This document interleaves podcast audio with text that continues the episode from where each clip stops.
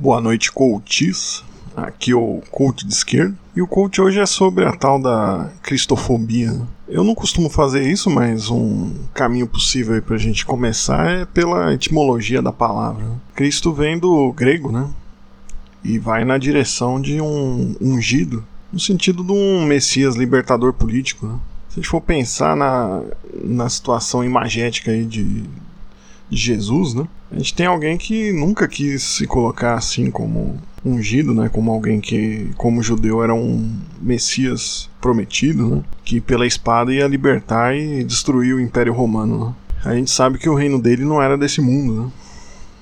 Pois é, aí nessa questão a gente tem um que Jesus foi o primeiro cristofóbico, né, se a gente for levar ao pé da letra, né, o que significa a palavra. Né.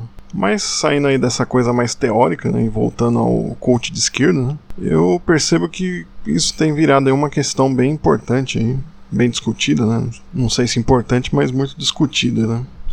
Que é falar do. Aliás, é importante devido a... ao que a gente tem visto aí no governo, mas se fala muito em diálogo com os evangélicos, né? E a posição aqui é contrária, né? Até porque aqui é isso mesmo, né? A gente vai. A gente tá aqui para desafiar, né? A gente vamos, vamos aí pivotar, né? Um eterno pivotar mindset, né? O coach de esquerda tá sempre pivotando aí. No geral, entendemos aí o, o medo da, da Damares, né? A gente, a gente consegue entender que não, não adianta a gente ser bocó e, e ir com frase pronta de religião como ópio do povo, né?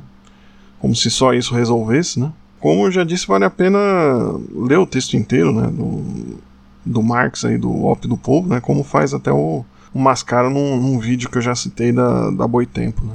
Mas o ponto do Conde de esquerda aqui é entender que já houve diálogo demais, né. O que foi o governo do PT se não uma grande tentativa de conciliação, né? Mas eu digo desse movimento de querer dialogar baseado em, em, falas que eu vi até do recentemente do Leandro Demore, né, por exemplo. Sim, eu sei que ele é concorrente meu de coach de esquerda, mas fazer o quê? Né? Eu acho ele um bom jornalista, apesar das grandes discordâncias que eu tenho com relação à política. Mas ele recentemente abordou a necessidade de se ler a Bíblia, né? Apesar da discordância, sempre é bom a gente sempre localizar a crítica, né? Como sempre é feito aqui, né?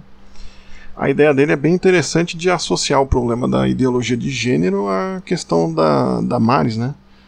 Numa espécie de hackeamento aí do pensamento evangélico, né? Que, no, pelo que ele fala, estaria ligado a uma ideia de uma ideia central dos evangélicos da Bíblia de, de sempre remeter à concepção, né? De se multiplicar, né? E a ideologia de gênero iria contra isso, né?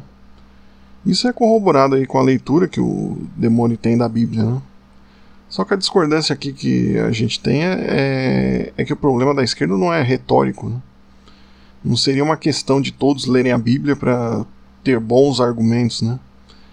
A gente acaba entrando numa certa malandragem, né? E, novamente barganhar ou até enganar, né? Enganar é até uma palavra forte aqui, mas eu não digo num, numa má intenção, mas no sentido de querer seduzir a pessoa de periferia que é influenciada pela igreja, né?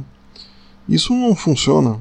A gente precisa mais de clareza, né? A retórica aí do diálogo foi, foi a via petista sempre, né?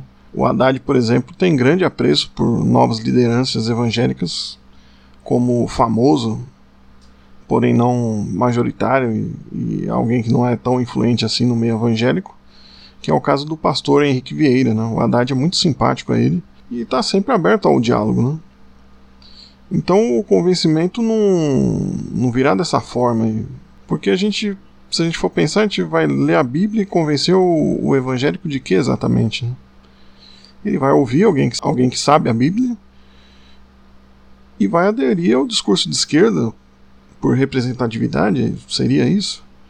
Acho que falta um norte e, pensar uma alternativa, né?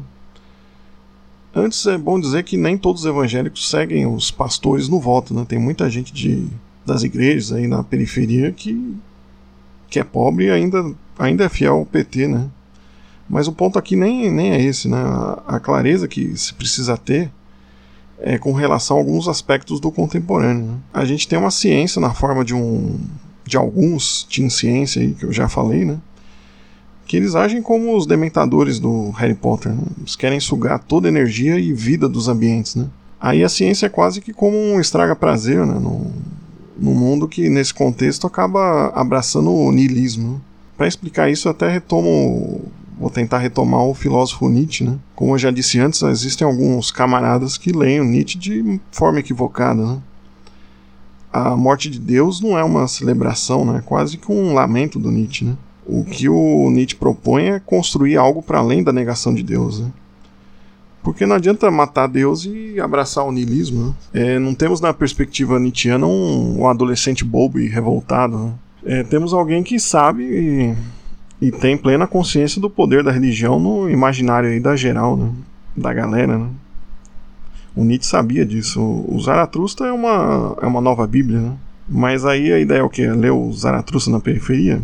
Possivelmente não, mas o... é bom a gente saber que o próprio Nietzsche é alguém que se refere a Jesus como o único cristão verdadeiro. Né?